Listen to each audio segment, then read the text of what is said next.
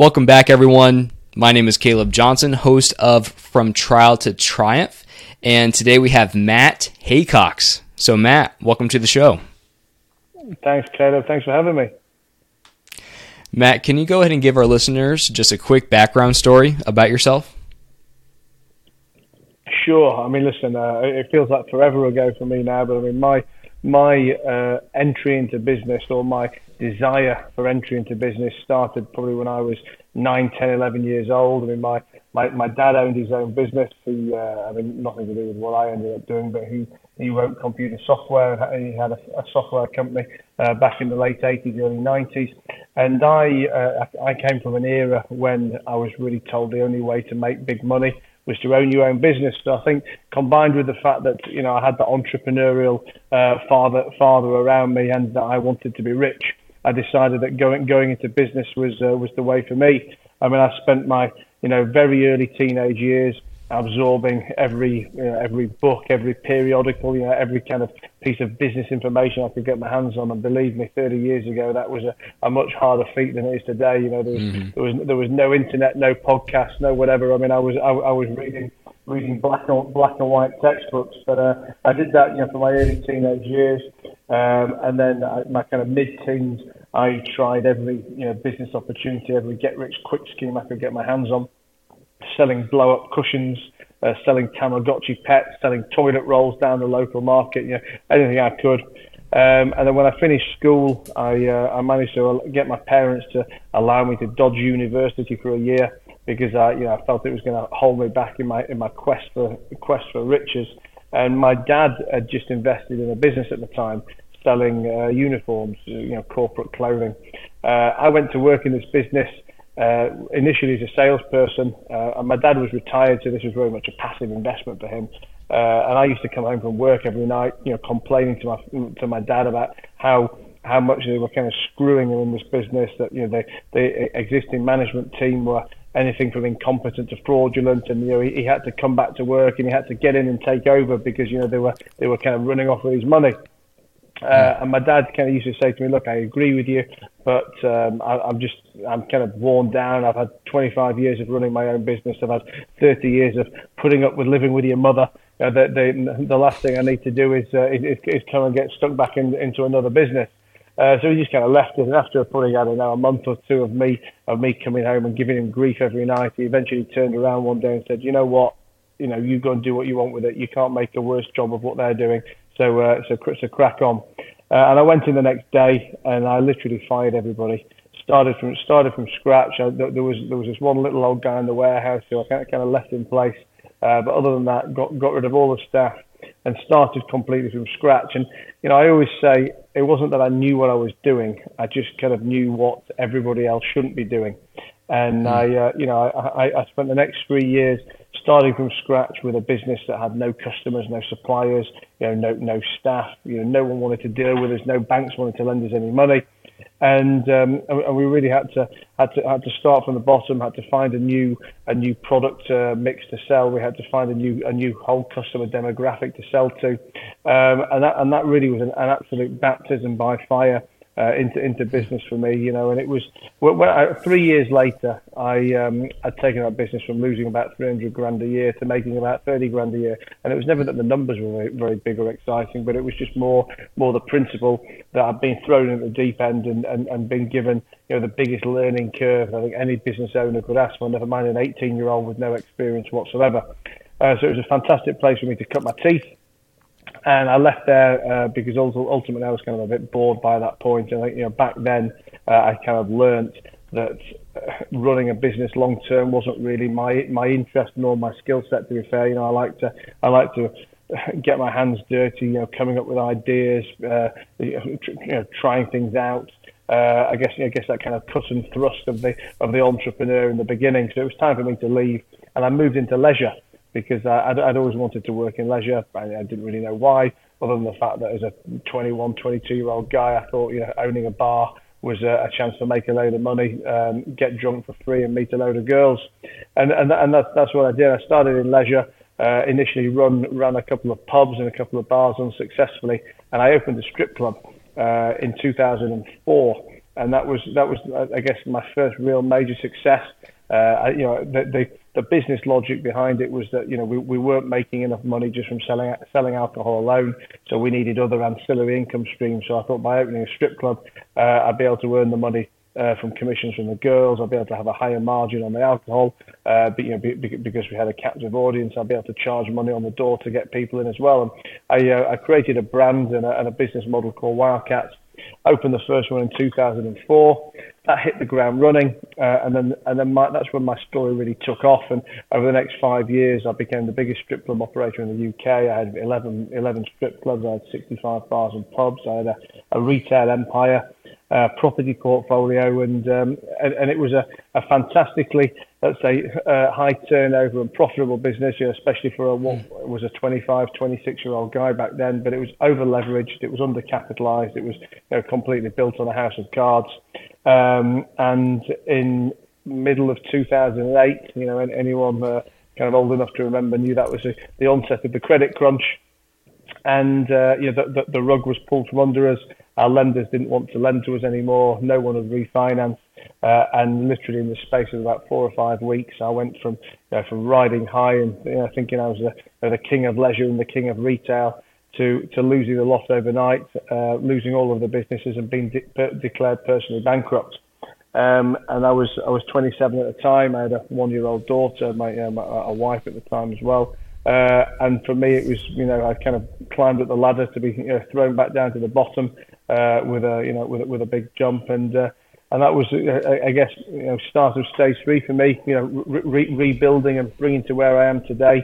Uh, I went from investing, well, bu- building my own businesses and borrowing money to uh, lending money and investing in other people's businesses, and that's really how I've grown and spent the last 12 years becoming becoming a lender, becoming an investor, becoming an advisor, uh, I've lent over 500 million to businesses in the UK uh, in the last few years, and uh, you know, as well as giving them money, I, I always say I give them the support so that they don't have to make the mistakes that I've made. Hi, my friend Caleb Johnson here, and I have a huge question to ask you, real estate investors. How would you rate your personal discipline on a scale of one to ten? If your answer is anything less than a 10, I have something neat for you. And let me tell you, discipline means pushing yourself beyond your comfort zone and doing things that are difficult and sometimes boring. Achieving massive success requires you to do those difficult things. Now, I just released a program for investors where I walk with you as an accountability coach to help you stay on track, and I'm doing this for free. That's right, for free. But I'm only offering this to the first five people who sign up because I don't have availability for more than that. Starting is easy go to redcapitalgroup.com and click accountability coaching at the top right of the screen. So let's get to work. And now to the interview. Mm-hmm. That, that, that, wasn't a very that, quick, that, wasn't a very quick intro, was it? I've kind of taken up the entirety of this podcast. I'm going to have to find a way to condense this story for the yeah. future. no, that was great, man. That was great. I loved it. I, I love the uh, just openness of that, and I love to ask, what did you learn from what you grew to back then in 2008 to now, you know, so how you don't replicate the crash then. I mean, look, when you say what did I learn, I mean, I, I mean, I learned so many, you know, so many different things from, from, I guess, so many different angles. And you know, I, I always say that you never learn anything when things go right. You only learn things when things go wrong. Uh, and I had so many things go wrong, wrong for me that I, I, had, I had so many, so many different learning experiences. But I guess, I guess if we if we pick one thing out of there, you know, which which is the the over leverage, uh, I guess I guess the the biggest thing I learned, uh, which a, apply to myself now, but B, you know, I more get to apply to the to the customers that I deal with, to the borrowers, is is, is a having a fantastic grasp of your numbers, which is something I, I just didn't have back then. You know, I, I, I didn't I didn't have a, a thorough understanding of the accounts of the business. I, I didn't know particularly how to understand them enough, not, nor was my accounting team producing the right information. And secondly, you know, the, the the key to being surrounded by the the right people who can who can help you in the circumstances that you don't understand. I mean, you know, for, for me, I guess every experience I had as a young business owner was you know was my first experience in that, and, and some of the experiences or some of the situations I was thrown into were were the were the most complicated and you know some of them horrific experiences that you know any business owner can ask for, and they probably never experience them ever. You know, certainly probably never experienced them more than once. And uh, you know, I, I was either surrounded by no advice or bad advice, uh, and and that you know ultimately led me down the path of of, uh, of believing my own bullshit, of being of being very deluded in certain circumstances, and just uh, and just make, making the wrong decisions. So I guess if I if I kind of fast forward it to today, you know, what one of one of the biggest pieces of advice I give to any business owner, um, well, two things really. One, just because you're in business, I think you know the first thing any business owner needs to understand is is you, you know nothing. Uh, you know, particularly when you first started a business. And one of my pet hates, and I always give the analogy of sport, is, is you know, in, in businesses, there's not really a, you know, there's not really a league. Uh, and there's not really, you know, a, a barrier to entry. So, you know, when well, if you were playing football, you know, and you said, "Oh, I, I play football," well, I mean, no one would possibly think that that means you're fit to play for Manchester United. You're just, you know, you, you've you've you've just started kicking a ball around on a Sunday. But the problem with business is when somebody starts in business and there are, you know, like inverted commas, a business owner, uh, it, it you know, it almost they almost put themselves akin to, you know, someone who's been in business 10 years, someone who's been in business 20 years, someone who's, who's, who's become a billionaire. Um, and I think you know the most important thing for any business owner to understand is you know you know nothing, and the biggest piece of advice they should have is to is to go and find you know, the right mentors to support them along the way. Mm-hmm. Yeah, I love that, and I think so many people they can get into business and and again air quotes on business for a year, and then they can they can say they're a CEO, they're a founder, and so that's a great you can leverage that when you're starting off so that you sound more credible, but at the same time be careful with that because you can really maybe get too hot headed and think that you're all that when you just have to learn. And that really just comes through, Matt, like you said, experience. You know, these guys that have 10, 20 years of experience. Um, and that's, that's how you learn that. Now, Matt, you mean, said another thing. Oh, go ahead. Go ahead. No, I was just going to say, yeah, I think the simple thing for me is it com- comes down to not believing your own bullshit. And, you know, look, you, you may want to mm-hmm. go out there in a, you know, in a sales environment or when you're representing your business. And obviously you've got to put your best foot forward. You know, you've got to, you've got to, or like let's say fake it till you make it or, or, or pretend that you've got that knowledge because you know you, you, you don't you don't want people to look down on you or take advantage of you. But the key is that when you go home in private you know you don't tell yourself that same story and uh, and, and, and you go and do whatever it takes to look to learn in all the areas that you're lacking. Mhm Matt you talked about understanding the numbers. And what does that hmm. mean? Because i'm an underwriter of real estate offerings so that can mean underwriting or that can mean you know just keeping track of all your properties. And so for you what is what does that mean? I mean i, I think for me it means having you know an, a very accurate financial understanding of, of whatever the metrics of of your particular business are and, mm. and tracking them accordingly. And what what I find you know very worrying with you know most of the businesses that I talk to that no matter how big a business is, you know whether it's big whether it's small, I always find that the business owner, the, the CEO, either has no understanding of or no interest in, in, in the numbers of that business. And, and, and so often, you know, I'll, I'll I don't know, I'll get a, a deal to underwrite, a loan to underwrite, and I'll look at a set of accounts uh, and, and by, by, the way, often that's a blessing to even get a, get a, a set of accounts to look at because you know so, so often I'll, I'll, deal with a business where they've got no up to date up to date financial information in the last 10, 11, 12 months. So, you know, first of all, you've got to have the information. Secondly, you've got to understand it. And, and, and very often I'll ask a question to the business owner about the accounts, you know, what's that number? Why, why is this thing in a particular area? And they always say, you know, they always defer to their accountant and say, oh, I don't understand that kind of stuff, but I've got an accountant that mm. deals with it, or I've got, I've got a financial advisor that deals with it.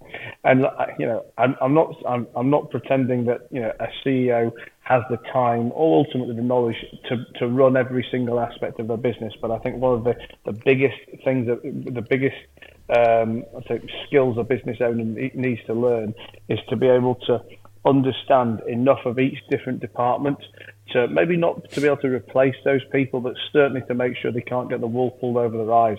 And in no department is it more important to me than, than finance.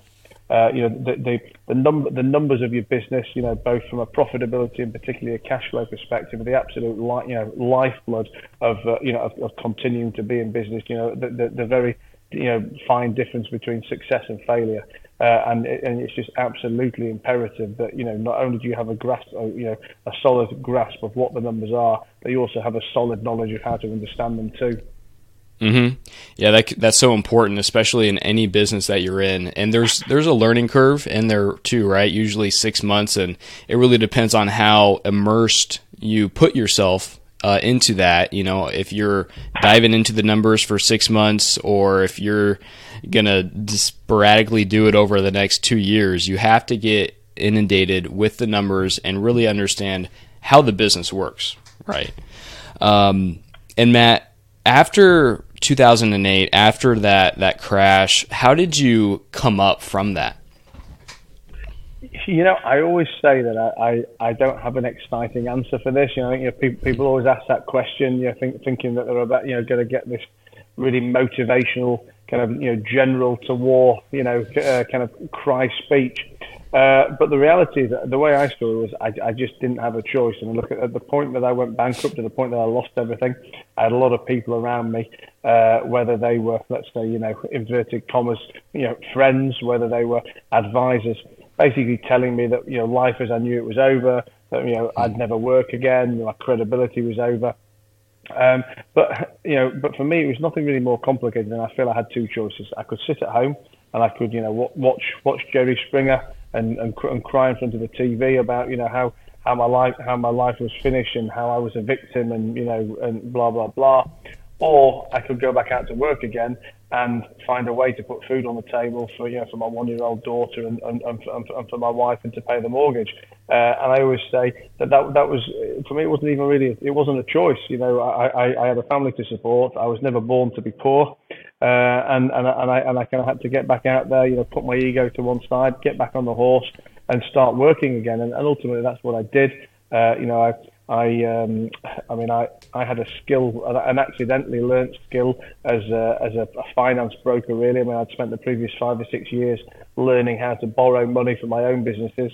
Uh, you know, learning about you know, niche lenders, alternative lenders that you know my my peers didn't even know existed. So I kind of developed a bit of a name as the go-to guy to raise finance, uh, and and and that, and that was that was a, a skill set that I that I had to be able to to go and get paid and start putting some food on the table. And it was it was it was nothing more than you know making that decision to go out and get paid uh, and and not not sit at home and cry. Mhm. Mhm. Now, Matt, our our net worth is our network. And so how how can you tell or help someone network better? So networking is, is one of my favorite topics to talk about. I, I mean, I mean, I, you know, I, I very much say that all, all of the success of, uh, you know, of the last 20 plus years of my business career, uh, I've, I've been, I can kind of pinpoint each point of success, and every one of those events has been down to a relationship with a particular person I've had that you know that, that, that I've kind of found and nurtured that person. And look, I, I could talk about networking for hours on end, but if I'm giving a 30 second mm. summary of, of, of where where people go wrong, I think first of all, people don't like networking or people give it a bad name because because they do it wrong. You know, they do it wrong because they don't they don't have a plan in place. And and and whilst networking almost looks like a, a friendly collection of people getting together and you know trying to do a bit of business, you know, for me it needs it needs planning like you know like any other business activity in life. And, and my my networking is very is very thought out. It's very targeted. You know, I, I, I know exactly who I want to meet, uh, and, and now whether that's an individual person, whether I think, ah, you know, Caleb's a guy that I know is in the same space as me that I can particularly do a deal with, and whether I go out and search you out, or whether I just know that I need people that fit a particular demographic and they're going to be at a particular event or in a particular room. But I, you know, I, I always go out with a purpose. You know, I never just walk in there and think, oh, let's just meet some people and see what happens. Even if I'm just meeting some people, they're, they're still people from a certain, you know, certain demographic that I that I've picked that I've picked. Um, secondly, you know, I always I always like to control the situation, control the environment. You know, if, if I can if I can put on and host the event, I will do. Uh, but but even though I'm going in to, to kind of ultimately try and build a relationship to do some business with these, these people, I go in with the longest of long-term views. You know, I, I never think, oh, I've got to go and transact this tomorrow. If it takes me 10 years to you know build and nurture that relationship until we do a deal and it takes me 10 years. Uh, and, and if I've done many many things for you along the way and I'll do as many things as it takes to you know to, to, to, to bring value to you know to bring value to that relationship. And if that ultimately never pays off into a deal for me then, then, then so be it. You know I, I, I always think as long as I've picked the right people and ultimately it will pay off either commercially or just enriching my life in some in some some kind of way. Um, and, and and and really, I guess that's the that's the kind of two minute summary of of, of how I, how I do do my networking. Uh, I think what, one of the what, one of the other big points is if I'm if I'm trying to network with a person who uh, let's say has has much more money than me or, or is, is a wealthy person anyway, which is this is always an area where I guess where people struggle. You know, I always try and offer them some kind of you know something that they can't do. You know, whether that's a, a skill a skill set that I can bring to the table, or whether that's a favour I can do for their you know, for their kids or their family. But you know, ultimately, you know, when you, when you when you're trying to get in front of these people and you're cold calling them saying, "Oh, can I take you for lunch? Can I buy you a coffee?" They don't give a shit about lunch or a coffee coffee with you. You know, they they they can, they can go and buy their own lunch. They can go and buy their own t- you know tickets to the football. You know, if you really want to fi- find find a way to, to, to get into them, you know, you need to bring something to the table that uh, that they haven't got. And that may sound like money, but you know, many times it, it, it it's it's not it's not money. It's just it's just do, do, doing something to set yourself apart from others. Mm-hmm. I love that. That was gold, Matt. And and so those those things were first find. It's so important to find the people that are actually the deal makers, right? The there's usually a handful of people in the industry that are killing it. And so if you can get in front of them and like you said, add value to them that's more than just a cup of coffee or lunch. And yeah, those I like people buying me lunch and I like people buying me coffee, but there's got to be more meat there for it to really hit home and add value. And then also remember, it's a long term game, right? You know, especially starting off with no money, no resources, that can be hard because you got to make money. And so, but you also have to keep in mind is that find the ways that you can make money, but still network. That's a long term play and if you find the industry that you want to be in for a really long time, it is really valuable to network with those people that are the deal makers and don't expect, you know, the deal to happen tomorrow. Like you said, Matt, it could happen in 10 years, but as long as you add value to them and you stay connected and you don't you aren't just the guy asking him for money or asking him for a deal, but you're there and you're a resource to them how they need it. And that's gold, brother. I, I love that. Um, pivoting a, a, bit, we've talked a lot about money, and I I've been there where it's always been about money, and then life has kind of gone down the toilet for me whenever I've I've been there. So for you, Matt, what is kind of your big why, and and what's what's more to money to you? You know, I think for me, I like I like building things. I, I like you know creating things or solving problems and I like, uh, you know, I very much like to achieve something when other people say it can't be done. Uh, so I think you know they're they're they're my, I guess, I'm not going to say they're my only reasons because again, I think you know, it, it's it's quite often easy to want to pretend that the money doesn't play a part because look, you know, the money does play a part for me, and and mm-hmm. and and, it, cause, and if it didn't, you know, I'd, I'd be sat at home, watch, you know, watching Netflix all day and and and, and, play, playing with the kids or eating out eating out with my friends because you know all of the things that go with work. You know, bring, bring its own stresses and, and bring its own problems as well. But ultimately, you know, there's more there's more good than bad. Uh, and mm-hmm. and I guess you know once it once it gets past that base level of making some money, it's you know it's it's the fact that you know I, I want to like I said I want to build something. I want to work with people that I want to work with you know. I, I want to I want to have a story to tell uh, and, I, and, I, and I want you know I want to have built something to be proud of. Mm-hmm. I love that. Now Matt we're going to go ahead and go to the final three questions and the first one is if you can give a book recommendation what would that be? You know what I've, I'm a bit, I'm a big reader. I say big reader. I'm, I'm putting more into audio books now than reading, so, so, so I get to multitask. Uh, but something I'm actually reading at the moment, which I've read multiple times before, but I always always keep going back to, is the uh, is, is the, the, the Russell Brunson. Uh, I don't know what he calls the series, like you know the the traffic you know traffic secret series. Where he's got dot com secrets and traffic secrets and expert secrets, which are you know, a fantastic collection of, of marketing marketing related books. I mean, obviously, the, you know, they're, they're written with a with an ecom slant on to you know to to ultimately be a part of the sales funnel to um, to, to click funnels, but you know they they have mm-hmm. absolutely you know uh, timeless fundamental marketing principles, whether it's for, for you know for ecom, for bricks and mortar, or anything else. I mean, I, I would I would seriously recommend that collection of books to, to anybody, whether you're in business, thinking about starting in business. Uh, you know, to, to to understand those marketing principles are you know, fundamental to success. Mm-hmm. And the second question is if people want to learn more about you and maybe get in touch with you, uh, where's the best place that they can do that at? So you can get me all over the internet. Uh, I'm on I'm on all things social. Uh, you know, I put a lot of content out there. Uh, I'm at uh, the Matt Haycox. That's T H E M A T T H A Y C O X. I've also got a podcast, which is the Matt Haycox Show. I've got a website where we put you know daily blogs, daily content, which is at matt-haycox.com. Uh, and on there, you can also subscribe to my newsletter that goes out every week. Uh, so yeah, you can kind of consume me in, in whatever whatever content format you like.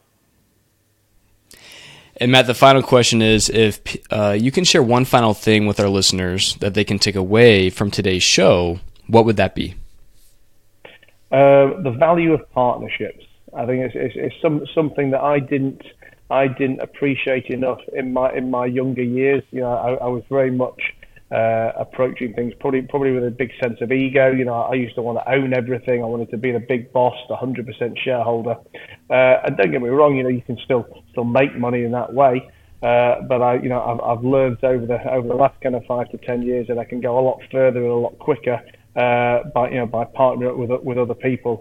It's got to be the right people, you know, um, and you know, they've got to bring something different to me to the table. But now I, I would much rather have a smaller piece of a bigger pie and have lots more pies.